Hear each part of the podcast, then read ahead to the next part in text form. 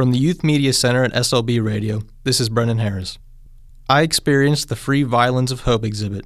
Here's why you should too.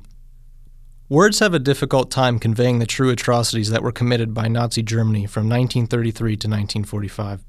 During the Holocaust, approximately 6 million Jewish people were forcibly removed from their homes, stripped of their belongings, and eventually killed in numerous execution camps simply because of their religion. A new exhibit called Violins of Hope at Carnegie Mellon University's Posner Center is using music, not words, to tell the stories of Jewish musicians during the Holocaust and celebrate the strengths of those who endured this horror. This free exhibit, which travels around the world to different venues, made Carnegie Mellon University's Posner Center one of its stops. Visitors encounter many different violins, all previously owned by a Jewish musician during the Holocaust. Some of the violins were hidden to prevent them from being seized by the Nazis. Others helped to keep their owners alive, as musicians were favored by Nazi guards and officers for entertainment in the death camps. Some of the violins are battered and broken, a testament to the sheer hardship they had to endure to even be present in the exhibit. In the collection, one violin was buried in the ground. One was thrown out of a train transporting Jewish prisoners to a death camp, and one was given to a non Jewish friend in the hope that it would survive even if its owner would not. Others, called klezmer violins, are ornately decorated and specially designed. They are adorned with glass diamonds, intricate carvings, and the Star of David, a Jewish religious symbol.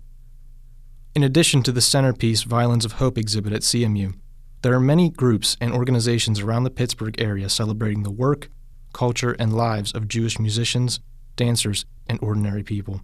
Organizations such as the Jewish Community Center and the Jewish Federation of Greater Pittsburgh both provide support and programming for Pittsburgh's Jewish community. All of the violins, more than 100, were procured and restored by master luthier Amnon Weinstein and his son Avshi over the last 25 years of their lives. They created violins of hope to serve as a tribute to the many people who perished in the Holocaust a number that includes 400 of their relatives. Each violin is for me like a memorial to one part of my family or memorial for the 6 million people, Weinstein said in a video documentary played at the exhibit. For me, personally, the exhibit was a very moving and emotional experience that caused me to reflect on life itself. Walking amongst the many violins, each of which had belonged to someone who had experienced things I couldn't even imagine, truly gave me a feeling of deep reverence for the Jewish prisoners who fought so hard to survive each day. These violins bore witness to some of the greatest atrocities mankind has ever committed. They saw Jewish people displaced from their homes, forced into ghettos, and in many instances killed. Now I was seeing them, these incredible memorials to those lost. Poor violin. He is a witness for the most horrible things that you can do, Weinstein said in the documentary.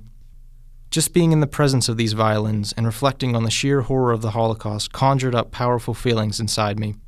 How little humanity one must have to do something like this to a fellow human being. It cemented within me the idea that the Holocaust was truly a real, barbarous event. Seeing the violins and thinking about the people who once held them, played them, and cherished them so deeply, real people, touched me beyond what any history book or TV program ever could. These violins were something tangible, real survivors of the Holocaust. They touched my soul. Throughout the entire exhibit, violin music plays in the background. Jewish prisoners use scraps of paper to write new music while in the concentration camps. Imagine, even during the most horrific time of their lives, the Jewish musicians found inspiration to write new music. Music provided comfort and hope. The memories of the Jewish people live on in this music. I believe that everyone should see this exhibit. It really puts into perspective the undeniable tragedy that was the Holocaust. Each violin serves as a memorial, not only to its owner, but to all of the Jewish people who have perished. At a time where there is an upward trend of anti Semitic incidents, and when young adults are forming our political ideologies, it is important to truly understand how horrific the Holocaust actually was and to question how it happened. We are a city that has witnessed anti Semitism firsthand the worst attack on the Jewish community since the Holocaust happened here in Pittsburgh. So it's important that we, as a community, come together to support and empathize with our Jewish neighbors.